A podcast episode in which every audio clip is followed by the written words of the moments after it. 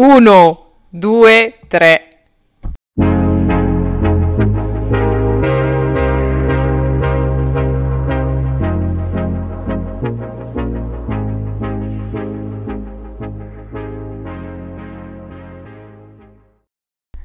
Luca, Pronto? sei online? Bene. Buonasera, un applauso a Luca. Buonasera. Buonasera, buonasera. Un applauso a tutti i gentili spettatori che ci stanno ascoltando. Bene, Luca, eh, apriamo le danze. eh, io non l'avrei mai detto che, che sarei arrivata a, a fare un podcast su di te, ma è successo, quindi Guarda, io non avrei mai detto che mi sarei messo un giorno a registrare un podcast, quindi tutto sommato, anzi, grazie per l'invito. Grazie a te. Inizi- iniziamo Come- già con i grazie, tipo che grazie, No, ci no, vediamo. perché, guarda, cioè, quando mi hai fatto, quando mi hai chiesto appunto di venire ospite al tuo podcast, cos'è che ti ho risposto? Te lo ricordi? Allora, Io ho detto, che avresti accetto de- volentieri acce- acc- sì, che per avresti acce- curiosità, per curiosità, certo. per curiosità. E giustamente ne- nella curiosità de- delle persone che ci ascoltano diranno: Sì, ma Luca Grassi Scalvini chi è? Un po' troppo. Luca bastava, eh. Sì, ma io metterò il tuo nickname, e c'è il tuo nickname, il tuo nome e cognome su, su Spotify, Sì, quindi sì. tutti vedranno che hai anche un cognome. No, Quindi, sei Luca e Due. basta. due cognomi. Non cominciamo... eh, Ma mh, prima di tutto, cioè, chi, chi sei, quanti anni hai, di dove sei? eh, chi sono? Sono un tizio normalissimo di Milano che ha superato i 30. Ha, ha- ha varcato, ha varcato la soglia, varcato la definitivamente, soglia. possiamo dirlo. E beh, anche da un po'. E, eh, Non tantissimo, ma un po', dai, diciamo, già da un po' che... e- e- e quindi, eh, come dire, ehm, adesso sarei anche sottoposta a questa domanda che ovviamente faccio a tutti, quindi la, la devo fare anche a te, Luca. Va bene. Quindi, Luca, tu sai di non sapere qualcosa? Ma guarda, ti dirò di più. Più studio, meno so. Mm, Perché, guarda, è una cosa semplicissima. Tu sei convinto di non sapere qualche cosa, però magari ti interessa. E allora cominci a- metterti lì e dire, bene, studiamola, perché la trovo interessante, approfondiamola. certo. E in quel momento, più mi metto lì ad approfondire qualcosa, più mi rendo conto che quest'ambito mi è totalmente estraneo, magari. Oppure ci sono cose che non avrei neanche immaginato. Per cui io mi avvicino e dico, oh, adesso ne so più di prima. Poi mi fermo e dico, sì, però ho anche il doppio delle domande di prima. Mi, mi- mi sembra tutto corretto, Luca. Cosa non, non- posso aggiungere, non posso aggiungere so di altro. non sapere? Ha voglia, ha voglia. E nel tuo piccolo pensi di, di aver imparato qualcosa in questi tuoi 30 anni, ecco. Ma cos'è che ho imparato? Proprio... Beh, sono sicuro di aver imparato. Allora, io sono sicuro che... che niente eh, è mai quello che ti aspetti. Niente. Nel senso, tu mm, ti svegli una mattina, dici oggi provo a fare qualche cosa e ti rendi conto che nonostante tu avessi pianificato, avessi pensato, a, dici sì sì la faccio, mi metto qua, andrà così, ci metterò questo tempo, da quest'ora a quest'ora, puntualmente non- i piani non saranno rispettati. C'è sempre un piccolo ritardo, una roba che non ti aspetti o un problema più grande che ti dice no no guarda che quello che pensavi in realtà è tutto sbagliato. Mamma mia. E, e, su, su, questa cosa, cioè, che n- non, non, è mai facile, come dire, prenderne consapevolezza. N- non so come dire. Mm. No. Ma in realtà dipende, cioè, per certi versi è anche interessante. No? Uno dice, oh, mi aspetto che la giornata andrà così. E poi invece ti capitano robe che proprio neanche avevi immaginato. Quindi è una sorpresa, no? Vero, vero. Quando va vero. bene. Quando va male è una mazzata. Dietro la schiena proprio. Oh, anche in faccia, di lato. Sì, sì. Sulle ginocchia, ce ne sono tante eh, di mazzate. Concordo. Ma, mh, mm, come dire, in questo, in questo tuo percorso ehm, hai fatto un percorso anche di studio e ti sei sì. laureato, giusto? Sì, vabbè, ho una triennale in ingegneria. Ingegneria di? di? Eccezionale. Ingegneria energetica. Eh, niente di eccezionale. Mm, onestamente pensavo di finirla molto più rapidamente, ma come dicevo prima, sono successe cose che imprevisti vari che me l'hanno fatta un po' trascinare però devo dire che sono contento di questo percorso, eh, che alla fine mi ha dato anche lavoro, volendo guardare, quindi... Ma che dice, poi... Boh, guarda, sei a posto, no? Certo, ma, ma, ma, nella mia ignoranza eh, ti chiedo, nel senso, energia, ingegneria energetica, cioè che cos'è che andresti a fare? Nel senso, utopisticamente, allora. perché poi si va sempre a fare cose che magari non sono mai, cioè, per cui hai studiato, quindi nel senso co- cos'è che andresti a fare? Allora, l'ingegneria energetica nasce come una branca dell'ingegneria meccanica che si occupa dello studio di, di quelli che sono tutti i modi di produrre energia elettrica o energia termica, quindi sostanzialmente è ehm, applicare quella che è eh, ingegneria meccanica per, eh, negli ambiti di centrali elettriche, eh, caldaie, riscaldamenti, condizionamenti per edifici, per esempio. In realtà gli sbocchi professionali sono molto ampi sulla carta, in pratica, almeno con la mia esperienza in Italia, siamo un po' troppo arretrati forse da questo punto di vista, nel senso che ancora le nostre fabbriche sono una, un retaggio di quelle che erano le fabbriche 40 anni fa, 50 anni fa, che fanno il loro e basta. Mm. Ma che poi io mi ricordo eh, qualche anno fa, cioè tra le nostre varie chiacchierate, che avevi in mente di partire all'estero e, e ingegnarti nel, fa- nel, creare qualcosa inerente a quello per cui avevi allora, studiato.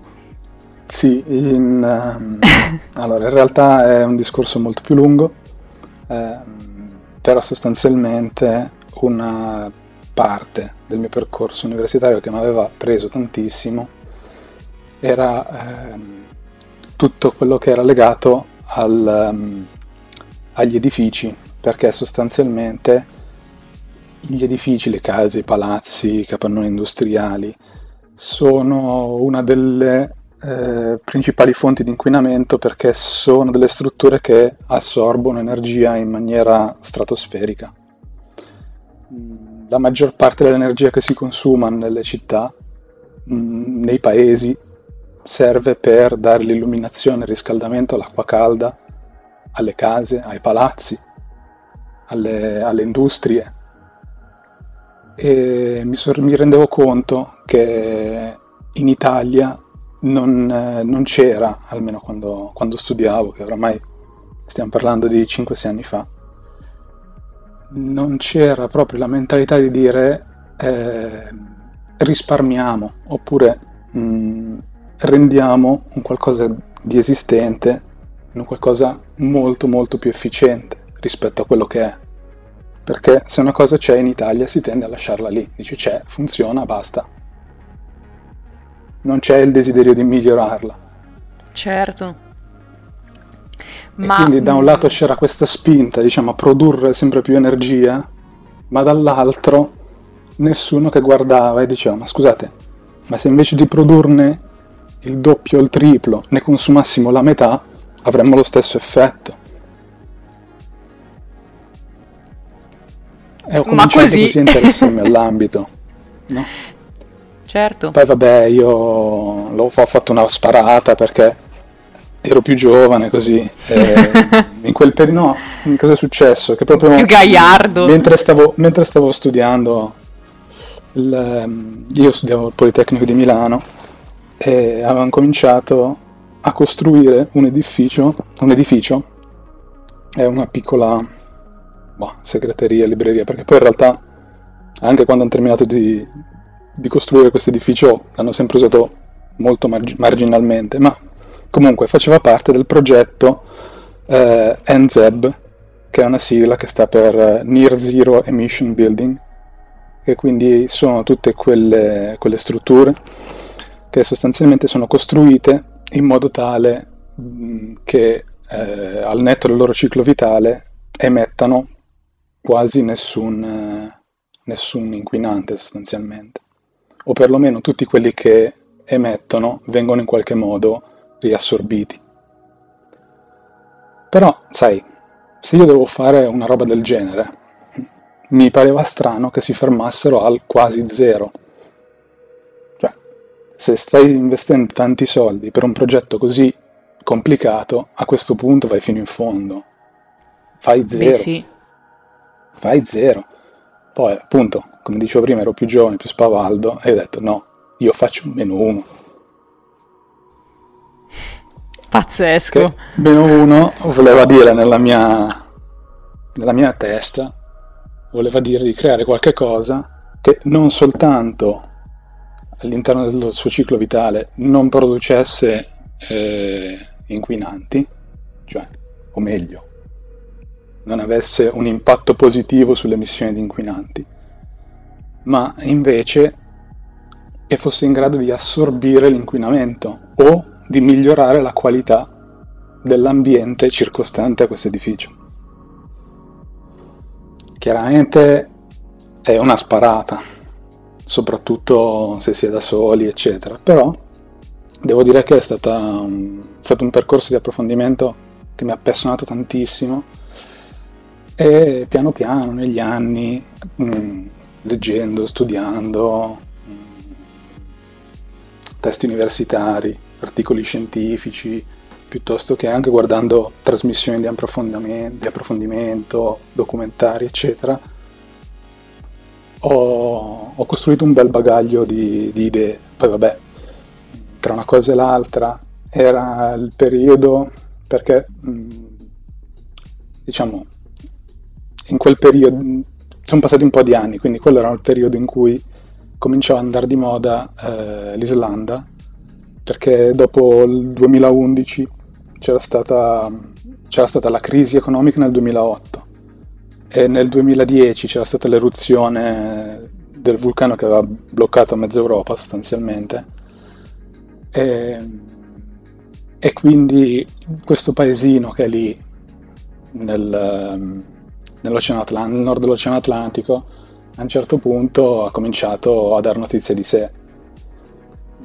Appunto, tra la crisi e il vulcano, insomma, finiva, mi ricordo che finiva spesso nelle testate giornalistiche e ovviamente i giornalisti, che loro sono bravi, questo è il loro mestiere, ci ricamavano molto sopra, allora cominciavano a dire, eh, guardate questo paese che eh, produce tutta la sua energia elettrica e il, il suo, la sua acqua calda da fonti rinnovabili, guardate che il governo ha sconfitto la crisi finanziaria perché non ha pagato le, il debito, perché si è opposto. Dicendo... Allora, in realtà i discorsi erano i classici discorsi, quelli che oggi definiremmo clickbait, perché era una cosa molto più complicata, ma si doveva dare questa notizia sens- sensazionalistica, scusate. Però resta di fatto che alcune cose all'interno di questi articoli fossero veri. Per cui ho cominciato a interessarmi a questo posto allucinante. E sì, è vero, la maggior parte dell'energia elettrica consumata all'interno del paese proviene da risorse rinnovabili. Addirittura per utilizzo civile è il 100%. Eh, per utilizzo industriale sì e no, nel senso che ogni tanto usano anche carbone. Mm, però per dire, mm, un grosso problema che hanno loro è che in questo momento eh, non vogliono costruire altre dighe idroelettriche, che per uno Stato come l'Italia, che brucia ancora gas e carbone, una diga idroelettrica sarebbe una manna dal punto di vista ambientale, quasi, perché anche lì i discorsi sono un po' più complicati. E questi, io dicevo come, questi non vogliono neanche costruire una roba che è abbastanza ecocompatibile. Eh, sì, ecocompatibile. E poi mi rendevo conto che in realtà perché si opponevano? Perché in realtà tutta l'energia che avrebbero prodotto queste nuove centrali sarebbe stata mandata agli stabilimenti dell'Alcoa, che è appunto questa multinazionale dell'alluminio. E giustamente gli abitanti dicevano sì, però lo stabilimento dell'Alcoa c'è già, sta già andando fortissimo, sta già producendo un sacco, sta già impiegando un sacco di personale, quanto vogliamo farlo crescere considerando che poi appunto post, la peculiarità di quel posto è il fatto che, che sia molto pulito, che abbia pochissimo inquinamento.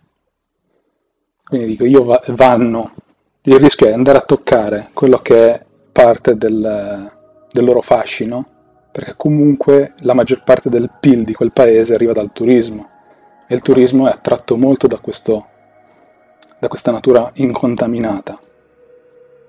Eh, dice, è inutile, dicevano, è inutile andare a produrre più energia elettrica se poi alla fine non ho neanche il ritorno economico. Quindi oltre al danno di, mh, mm, so, modifica, probabilmente modificare un ecosistema, mh, mm, usare un sacco di cemento che si poteva evitare, oltre a questo, a questo danno ambientale non c'è neanche il ritorno economico.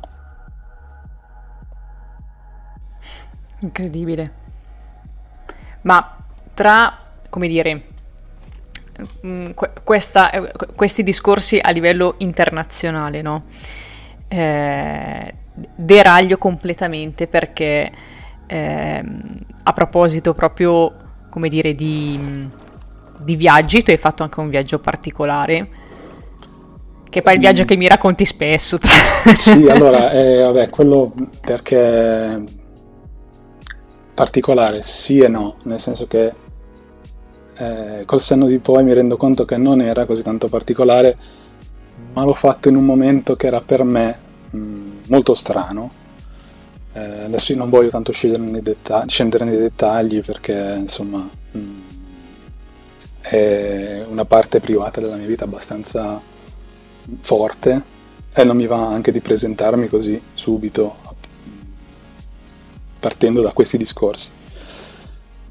Mm, comunque, in questo periodo molto particolare della mia vita, a un certo punto dico, vabbè, io però mm, ho il pallino per questo paese, perché comunque, appunto, natura incontaminata, un posto strano, un posto che per un ingegnere energetico era attrattivo anche dal punto di vista lavorativo, perché comunque hanno un sacco di centrali idroelettriche, un sacco di centrali geotermiche, eh, stanno investendo nell'eolico, stanno investendo nel solare, insomma è proprio la, dire, la parte eh, economica che a me interessa di più dal, dal punto di vista professionale. Allora ho detto, vabbè, visto che sto affrontando un periodo particolare, eh, e so che probabilmente sta arrivando un periodo ancora più difficile per me, mi prendo mm, un po' di tempo, che per realtà sono stati dieci giorni,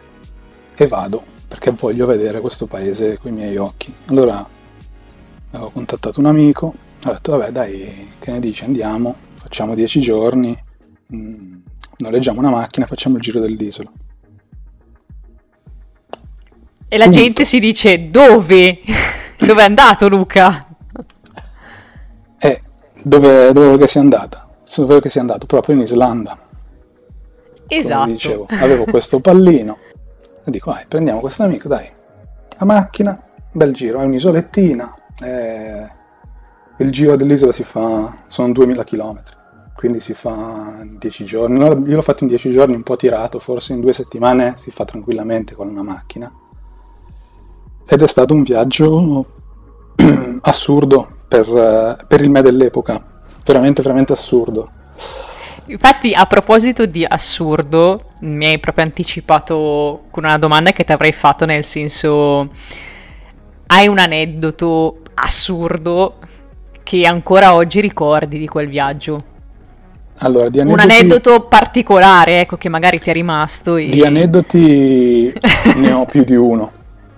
Il più veloce che ho è, è avvenuto a metà del viaggio Mm, poco dopo, sì, più o meno a metà del viaggio, arriviamo nella seconda città della nazione, città, a parte la capitale che fa 230.000 abitanti, sono tutti paesini, quindi la seconda città di questa nazione conta 11.000 abitanti per, per avere un'idea delle proporzioni.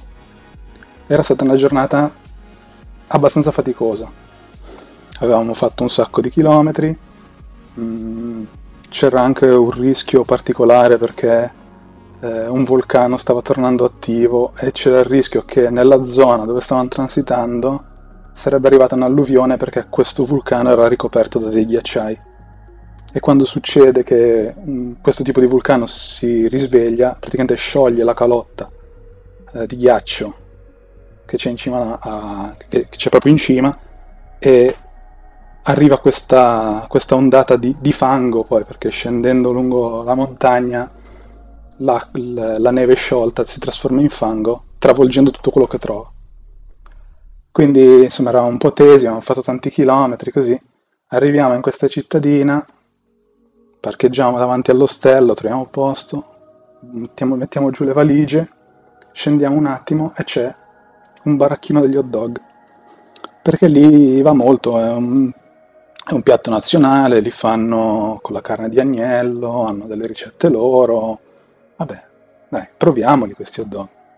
Arrivo lì, ordiniamo, cominciamo a mangiare e a parlare, no? Dopo una giornata. Allora, che bello hai visto di qua, di là, le terme, mica le terme, eh, il lago, insomma, le classiche due chiacchiere che si fanno a fine giornata, no? Dopo che hai fatto Sapevo che sei in un posto assurdo, hai fatto 200 km in macchina, sei finito in, pas- in paesaggi allucinanti, senza una pianta, ehm, cioè veramente siamo passati in quella giornata da un paesaggio completamente lunare a un po' di bosco, un, un fiordo, una palude, un casino.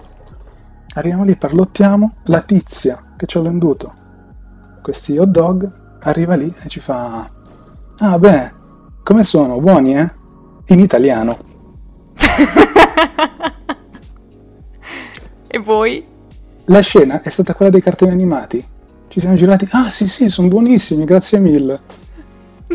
Abbiamo ripreso a parlare, a un certo punto cioè, nella mia testa è scattato qualcosa, ho detto, fermo un attimo, ci ha parlato in italiano.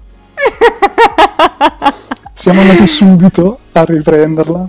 Detto, scusa, ma parli italiano? Fa, sì, sì, perché sai, eh, io ho vissuto in Italia un po', eh, insomma, sostanzialmente questa era una ragazza polacca che aveva vissuto 4-5 anni in Italia e poi era andata in Islanda a lavorare.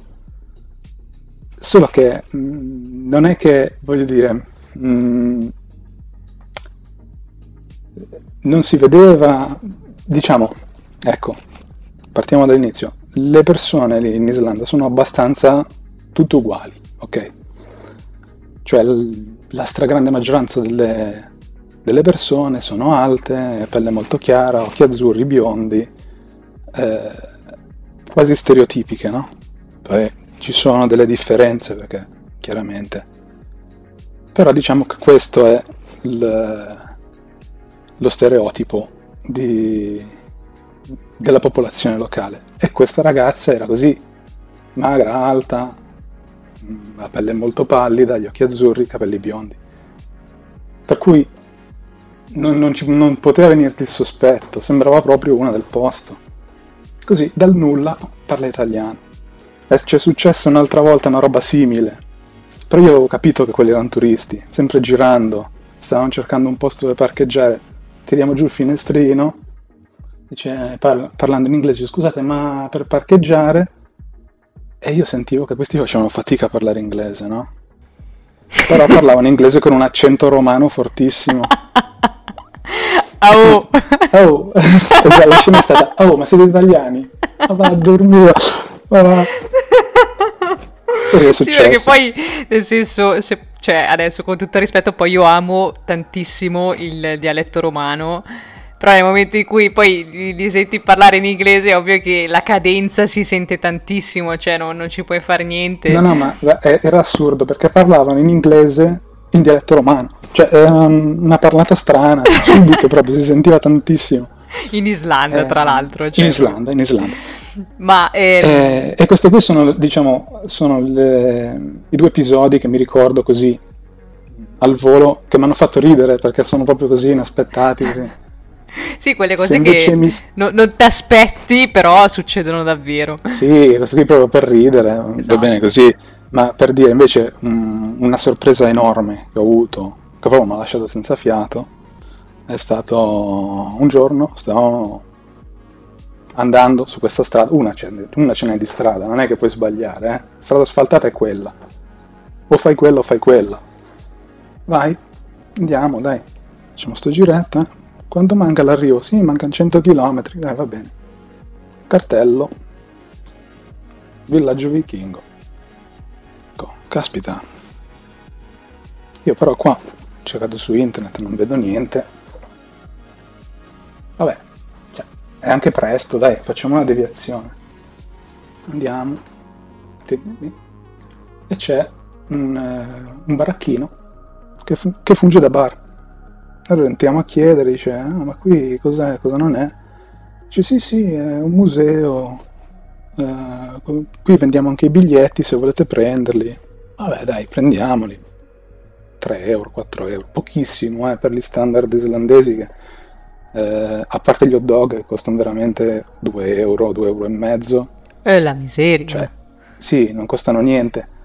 Perché se tu vai fuori a mangiare, mh, mm, ma una cavolata, c'è un hamburger 20 euro.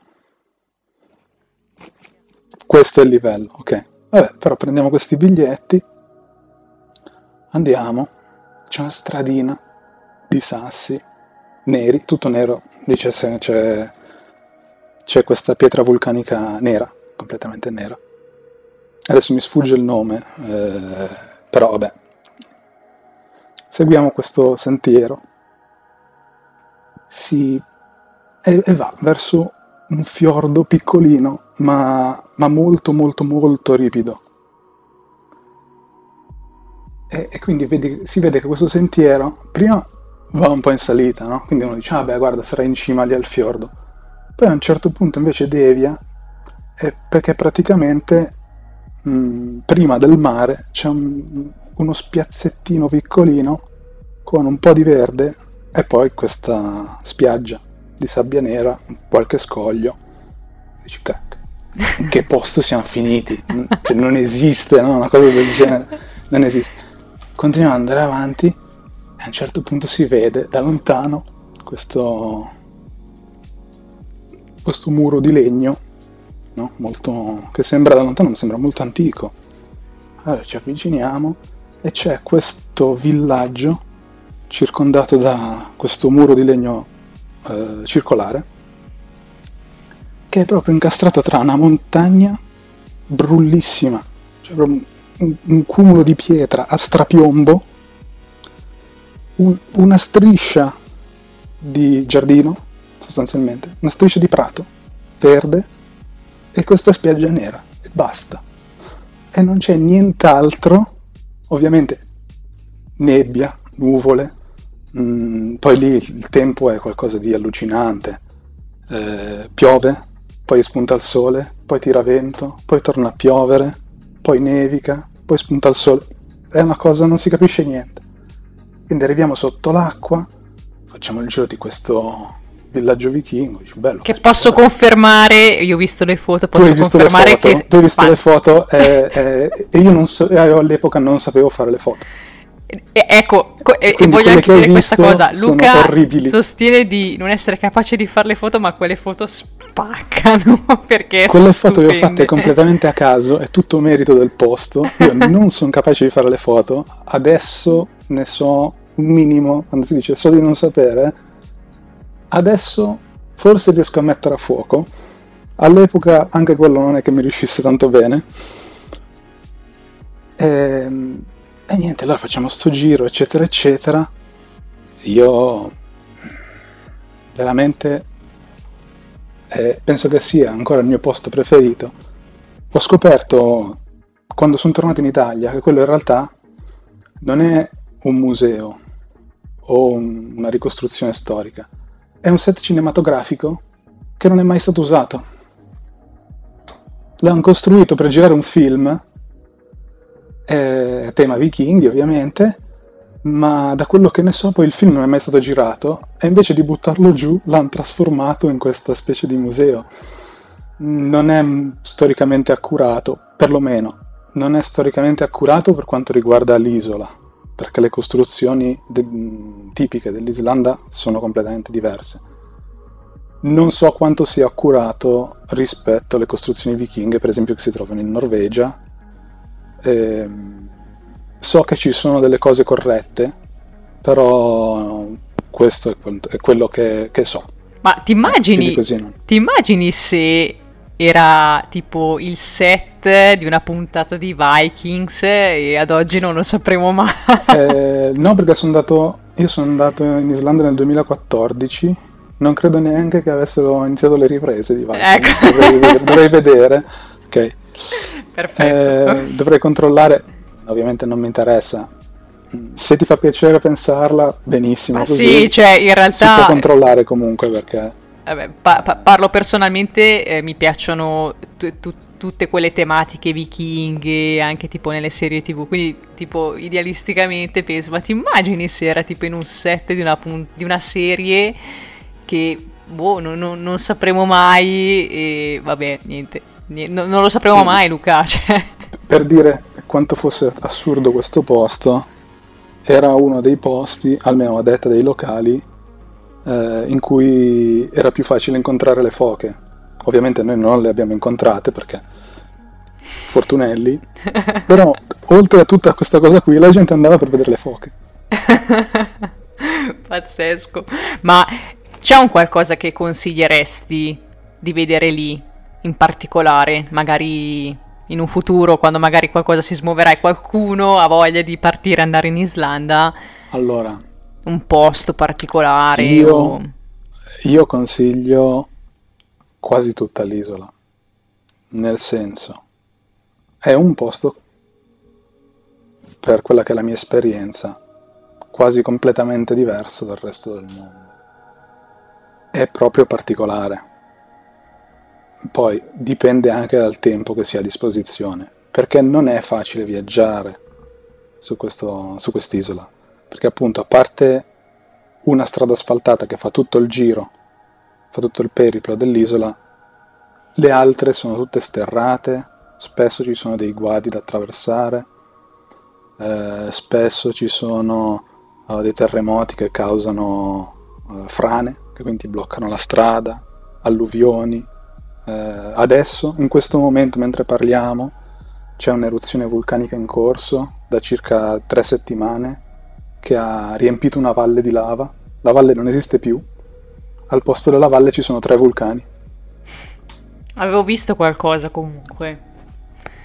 Per dire, eh, è un posto che cambia, cambia sempre, eh, e che cambia in modo catastrofico, non lo fa con calma, non lo fa con grazia, lo fa e basta. Da un secondo con l'altro. Mm, mi è capitato, io mi ricordo benissimo, mi ricorderò benissimo questa scena, il volo di rientro che ho preso eh, è partito in ritardo, ci hanno fatto imbarcare, ci hanno fatto imbarcare anche un po' in ritardo perché eh, le prime persone che sono state imbarcate erano quattro ragazze che avevano affittato una macchina, proprio come, come me e come il mio amico, e sono uscite fuori strada perché è arrivata una folata di vento che ha spostato la macchina fuori strada.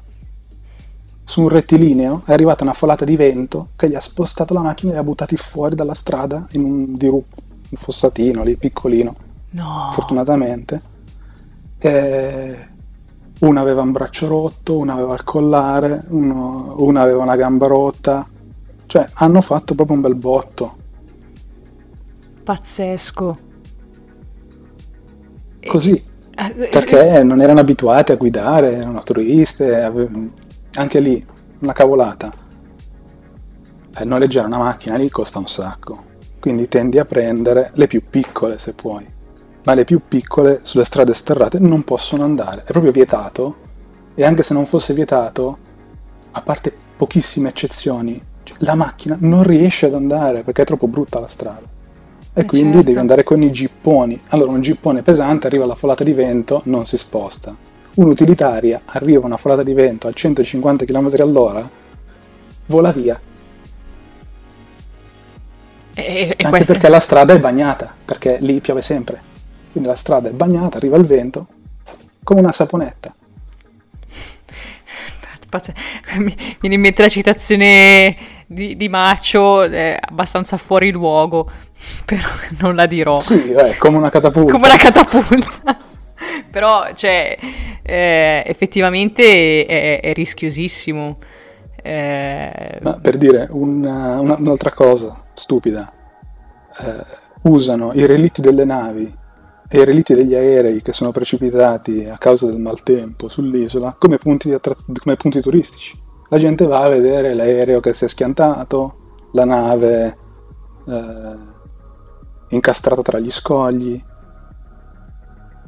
perché fino agli anni 90 era normale. Cioè, cioè, un naufragio all'anno, no, un naufragio all'anno era cioè proprio festa, vuol dire che è andata bene, ma non un naufragio di quelli piccolini, cioè proprio una nave enorme che si incaglia contro, contro degli scogli. E questa era la, la meta de, de, delle persone che volevano andare a vedere sta cosa, cioè il, il, dramma, vedere il dramma, non so, personificato in queste, in queste vicende. Vabbè, c'è da dire che tra l'altro loro sono molto vichinghi anche in questo, nel senso, tu vai in un posto e magari ti trovi un fiume che bolle, perché lì è pieno di vulcani e il calore della, della lava scalda le falde acquifere, per esempio. Quindi ti trovi dei fiumi che sono letteralmente bollenti. Allora non è che ti mettono stai attento, l'acqua è calda, sì, ci sono anche quei cartelli, però poi ti scrivono, attenzione, qua le persone sono morte. Poi te lo scrivono, qua si muore. A quantomeno te lo scrivono, cioè. Te lo scrivono, dici guarda che qua, stai attento perché qua si muore. Pazzesco, pazzesco. Ma, mh, mm, come dire, a parte questo, come dici tu, breve viaggio di dieci giorni, eh, a proposito di, sempre inerente a, a, a tematiche viaggi, e anche a tema un po' di pazzia perché sì no guarda un... non ho idea di dove, stai, di dove esatto. arrivare proprio guarda perché, cosa... sei, perché sei un po' pazzo Luca però forse Io? anche questo tuo lato no, che ho sempre apprezzato dai, non, non, è ver- non, è vero che sono pazzo no no no no, no guarda no, t- talmente la tua follia è arrivata a pensare di volerti attraversare il Giappone in bicicletta in bici sì sì attraversare è un po' riduttivo nel senso che mm, a me pi- piacerebbe girarlo non dico in toto, ma praticamente sì, nel esatto. senso che ho già diviso, eh, ho già visto tutte le tappe da fare, ho stimato i tempi sono venuti fuori quattro viaggi diversi per dire. E, Solo in Giappone. e da lì mi chiedo, perché in Giappone e perché in bici?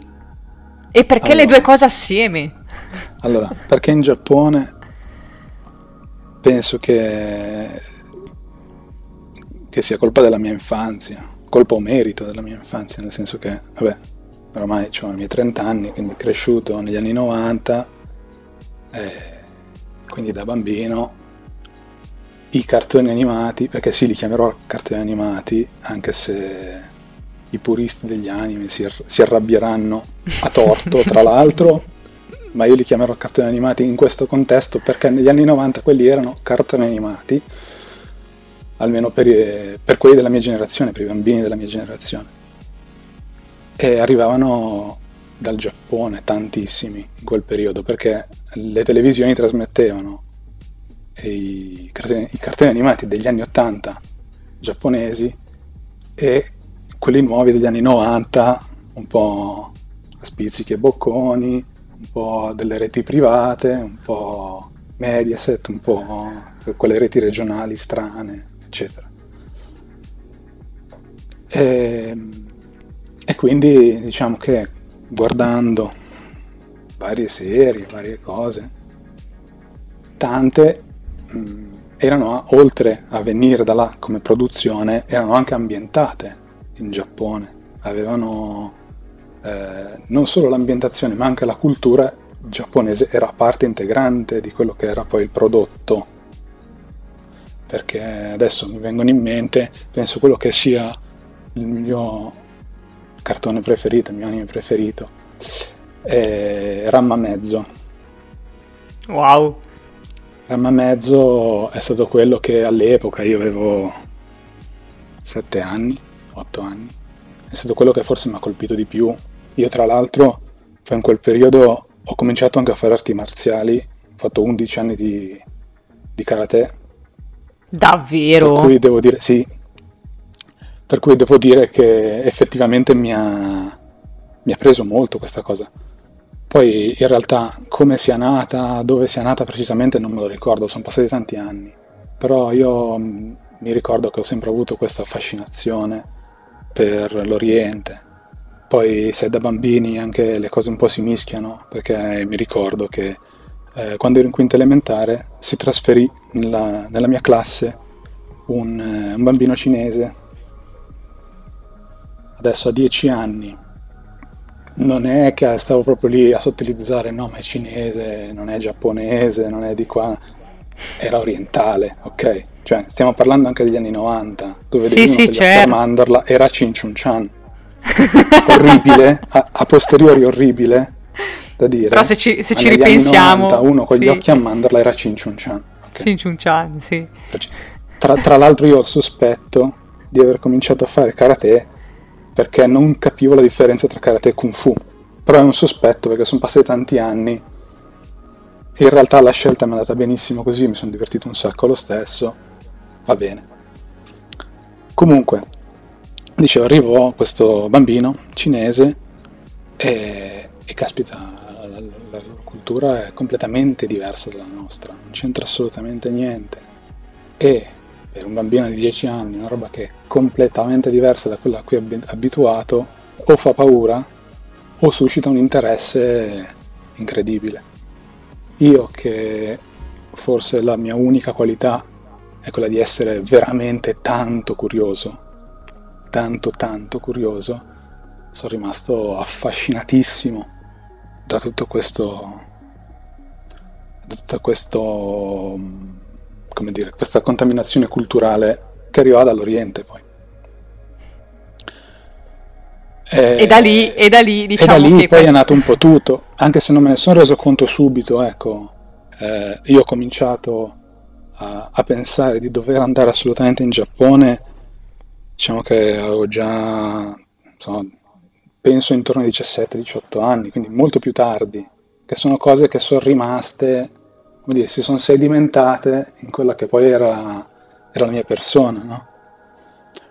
E, e, niente, quindi mi è rimasto questo pallino, questo pallino.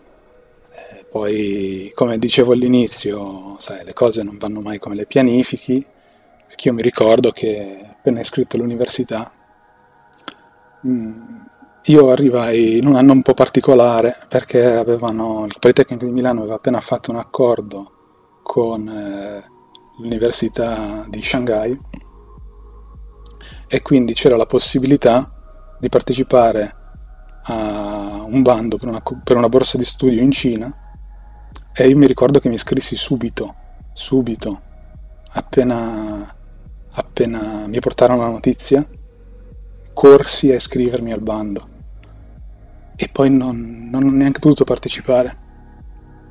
Ho dovuto abbandonare per vabbè, problemi, mm, non... basta, mm, mi era proprio sfumata questa cosa. Era una borsa di studio per studiare un anno a Shanghai. No. Mi avrebbero dato la doppia laurea. Se poi avessi finito il, gli studi al Politecnico di Milano dopo un anno a Shanghai, avrei avuto la laurea al Politecnico di Milano e all'Università di Shanghai. E il fatto, come dire, di eh, volerlo fare in bici, perché proprio in bici? Allora, perché in bici è un discorso molto più recente che mi ricordo molto meglio. È, è sempre legato ai famosi impedimenti di prima. Mm, questi anni mm,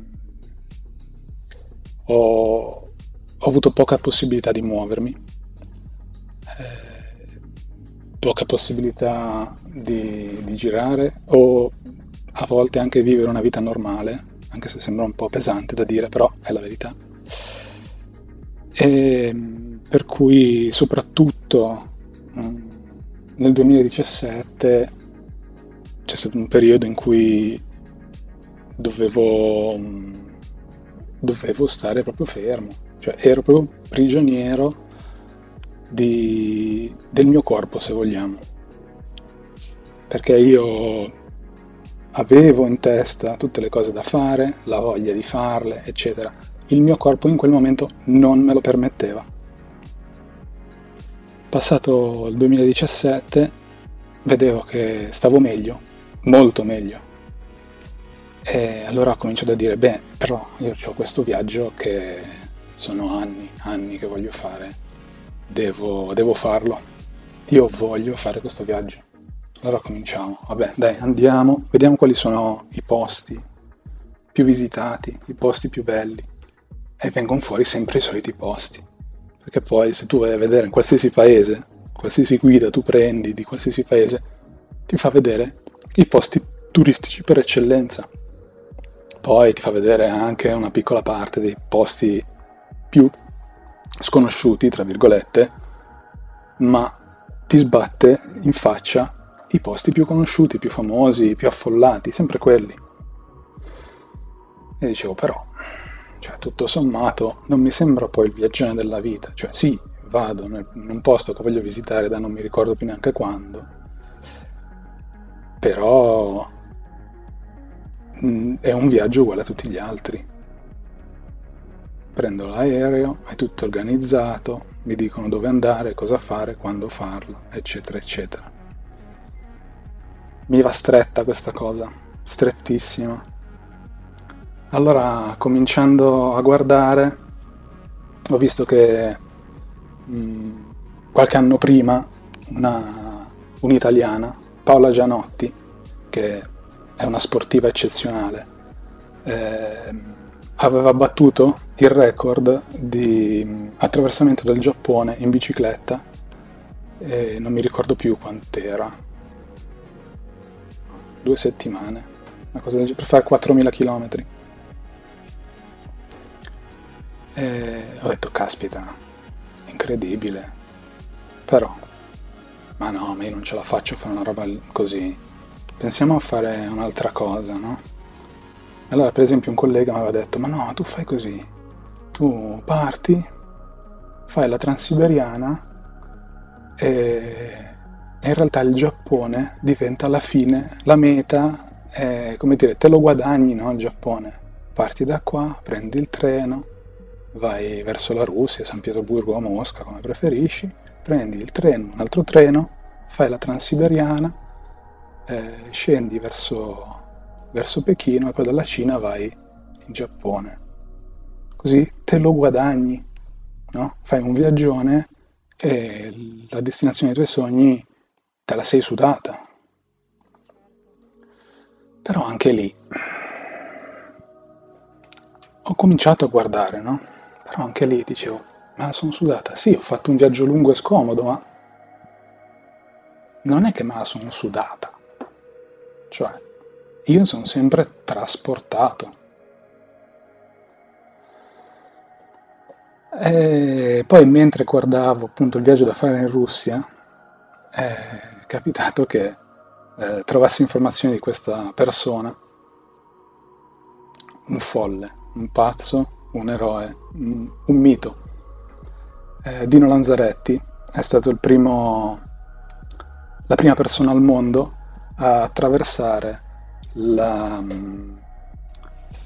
la parte più fredda della Siberia d'inverno. Nella, nella, parte più fredda della Siberia, che poi è quella che arriva fino, a, eh, fino al mare, che poi è di, di rimpetto al Giappone sostanzialmente. Ehm, c'è una strada, la Colima, che mm, praticamente viene chiamata la strada delle ossa, perché era stata costruita dai prigionieri dei Gulag per eh, dare accesso all'allora Unione Sovietica a delle miniere d'oro, carbone e altri metalli preziosi che ci sono in quelle zone.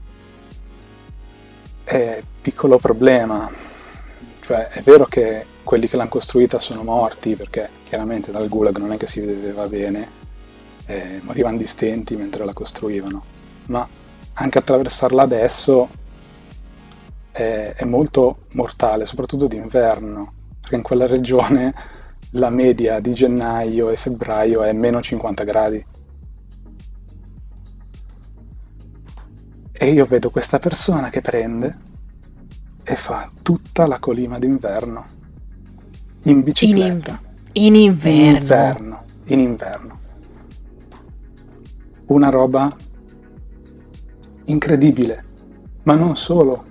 Lui ha fatto questo viaggio ha detto bene, adesso prendo l'aereo e torno a casa perché mi aspetta il mio lavoro. Lo chiamano mentre lì in Siberia gli dicono no, guarda, il posto di lavoro l'abbiamo dato a un altro.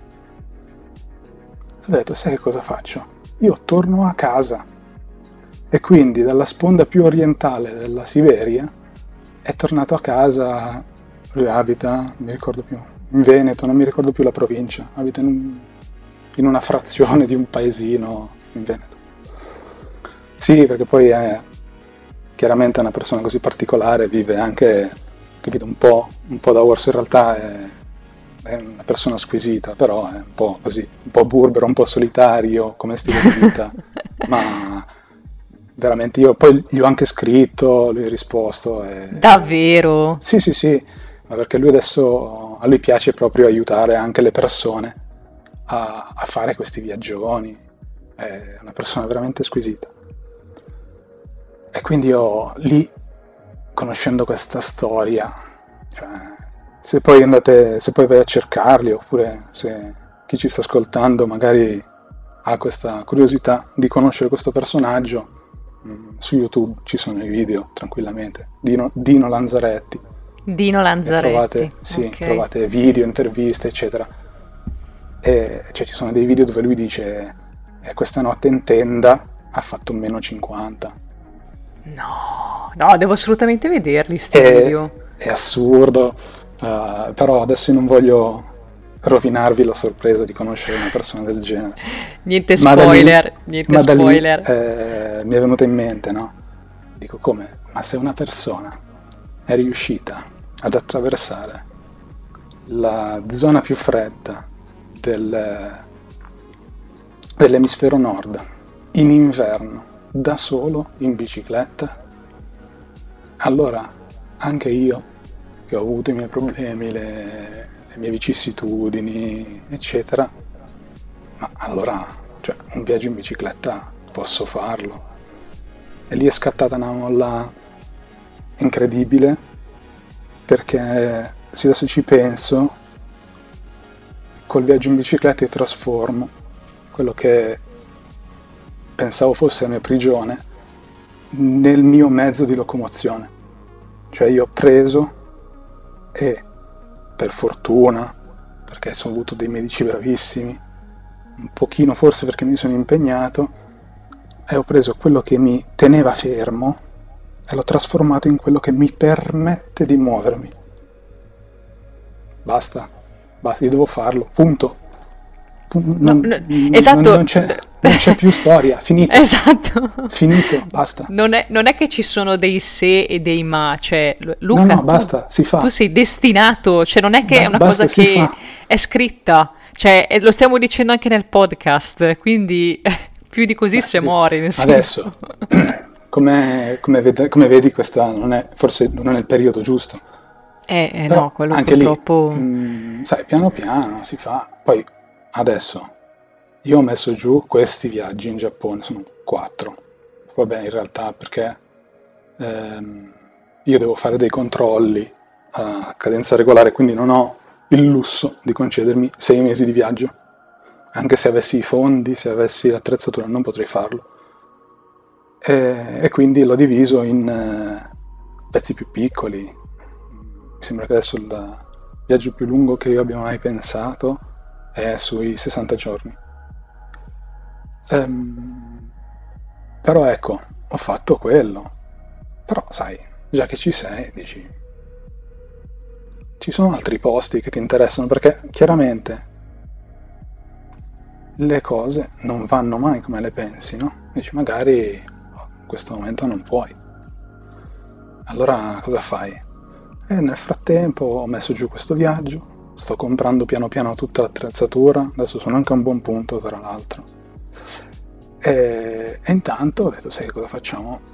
Mettiamo giù anche altri due, tre, quattro, quelli, quelli che ho in mente, insomma, quei viaggi che ho in mente. Poi magari non è detto che li faccio perché sono eh, in questo momento delle cose che dico, ah guarda, qui non sarebbe male, vabbè dai, mettiamolo giù, un po' così, no? senza, senza proprio la spinta incredibile. Sì, senza troppe pretese. Verso ecco. il viaggio in Giappone, no? lì proprio è, è, una roba che mi trascina fortissimo. Eh, allora, insomma, ho messo giù due o tre cose. Una delle cose che ho messo giù e che ho pronto proprio con l'itinerario e tutto tanto per cambiare, è il Giro dell'Islanda.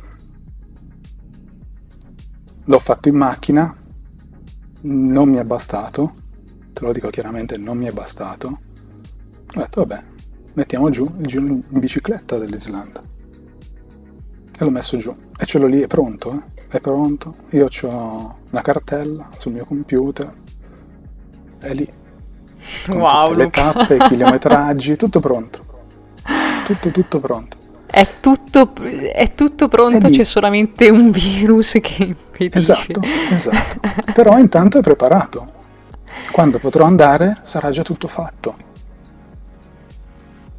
Perché alla fine è quello.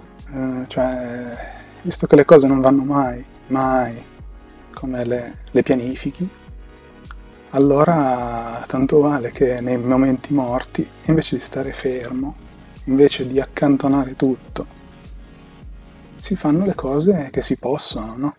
Adesso ci sono tante citazioni diverse che, che potrei tirare in ballo, che alla fine però dicono sempre tutte più o meno la stessa cosa, almeno secondo me. E, e cioè che tanto è, è inutile stare fermi a piangersi addosso no? Perché adesso va anche tanto di moda la questione del sogno, il sogno, il sogno, e poi però tu sei fermo a piangerti addosso perché non stai raggiungendo il sogno. E quindi è inutile fare questa cosa qua. Tu adesso sei fermo. Benissimo, da fermo cosa puoi fare per raggiungere il, l'obiettivo, il sogno? Poi il sogno, il sogno non mi piace neanche tanto come termine io preferisco l'obiettivo perché il sogno è più una roba così astratta, l'obiettivo è una cosa concreta, è quello. Non è, non è sai, un sogno, dici, ah no, io da grande voglio viaggiare. No? Dove? Come? Per quanto tempo? Un obiettivo è, io voglio fare il giro del Giappone in quattro viaggi da una media di 50 giorni. Come? In bicicletta. Quando? Possibilmente nelle quattro stagioni. Uno per stagione. Questo è un obiettivo, è una roba realizzabile, perché sennò rimane un po' come, come Scary Movie 3, non so se te la ricordi la scena. Ehi, hey, Mike, ma io ho un sogno, quale? Avere, Avere un sogno. Un sogno. no, io ho un obiettivo, quale? Questo. E ti Questo. dico che obiettivo è, come l'ho pensato, perché l'ho pensato, che cosa ho fatto nel frattempo. È tutto, però io adesso, almeno per questi obiettivi di viaggio, la parte che posso fare da fermo è pronta. Ma tu Luca, sì. così, debotto senza senso, sì. come direbbe qualcuno. Dritto per dritto. tu come ti, come ti, vedi o come ti, ve- ti vedresti da qui a dieci anni? No, no, no, no, no, no, no, fermati, fermati. Non, non, non esiste per me una domanda del genere. Cioè, è troppo in là. Non è, non è detto che io non abbia piani per tra dieci anni, ma le cose non vanno mai come le pianifichi. Per cui c'è il piano, il piano B, il piano C, il piano D, D. il piano E, e vai avanti, e vai avanti. Eh Se la cosa ti interessa, vai avanti. Finisci l'alfabeto, ne inizi un altro. Bellissima sta risposta. Bellissima. Perché cui, è una domanda che avevo già fatto. Anni, boh. Eh? Come mi vedo tra dieci anni? Non lo so. Io so che per, per il me tra dieci anni ho diverse opzioni. E non sono diverse opzioni campate per aria. Sono diverse opzioni che ho pensato in base agli scenari che mi possono capitare. Adesso ti faccio una domanda che invece non c'entrerà assolutamente nulla, ma boh, vorrei sapere cosa, cosa mi risponderesti tu. Cioè, se tu avessi un potere per 24 ore, quale vorresti avere?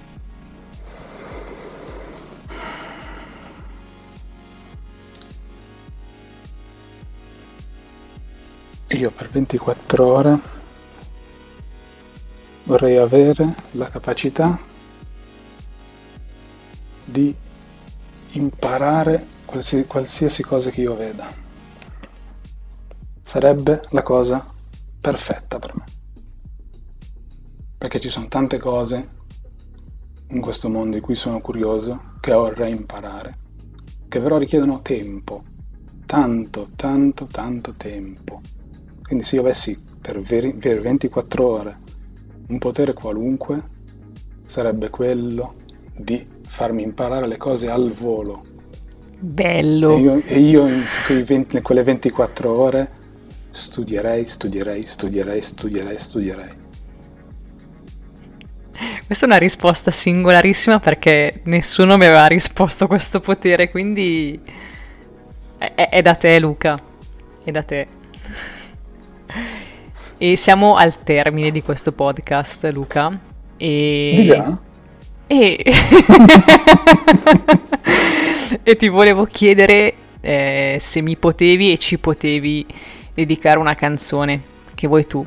Qualsiasi, qualsiasi canzone ti, ti piace. Ecco. O, eh, o, del periodo, o, ce ne, sono, so. ce ne sono proprio tante di canzoni che mi piacciono, anche se vado molto a periodi. Ehm, dedicare una canzone mm, è per me veramente, veramente difficile. È una parolona, è vero, però ecco quella eh, no, che... ma devo, devo, essere sincero, cioè tra l'altro non sono, cioè a me piace, piace molto ascoltare la musica e di solito lo faccio anche indipendentemente dal genere, cioè mh, mm, asco- se ascolto una cosa che mi piace o che mi prende più che mi piace, almeno un'ascoltata, due gliele do. Il problema è che come tante cose nella mia vita vanno molto a periodi. E, ehm, diciamo che quest'ultimo mese e mezzo non ho ascoltato quasi niente. E, ehm, prima ho avuto un periodo in cui ascoltavo solo Ramstein per dire, mm, così abbastanza a caso. Mm, ma poi mm, è, è, proprio è proprio una cosa che mi coglie in contropiede. Tanto, appunto, tanto. appunto. allora, se vogliamo chiudere un po', ehm, come dire, il discorso che abbiamo fatto, secondo me la, la canzone che racchiude meglio il discorso che abbiamo fatto prima è Broken Beaten Scarred dei Metallica. Uh, ma stai chiudendo col botto. Caspita Luca, che chiusura. Vabbè. Beh, dai. Eh, beh, cioè, nel senso, non hai nominato la band tema, del, del, quartiere, nel senso... No, chiaro, chiaro. Eh, appunto. Non, non, è, non, fa molto parte di me, eh, come dire, stare lì a ricercare tantissimo. Eh, ascolto quello che mi capita, poi beh, ovviamente dipende dai periodi, cioè quando ero in fissa con l'Islanda ho ascoltato una sbrega incredibile di band islandesi, eh, cioè, per dire um, uno dei miei album, penso eh, preferiti in assoluto, è, è, il primo album degli Of Monsters and Men. Wow! Davvero? Che, non lo sapevo. Sì, sì, sì, è uno dei pochi album che posso ascoltare dall'inizio alla fine. Però anche lì mh, mm, sono quattro anni che non lo ascolto perché non, in questi quattro anni non era il periodo per me.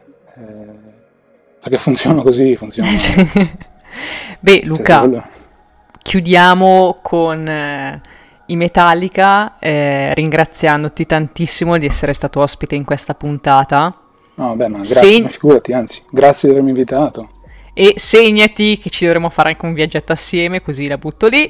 Guarda, ce l'ho qua, e... adesso Me lo scrivo? Si, ecco. sente? si sente che me lo scrivo?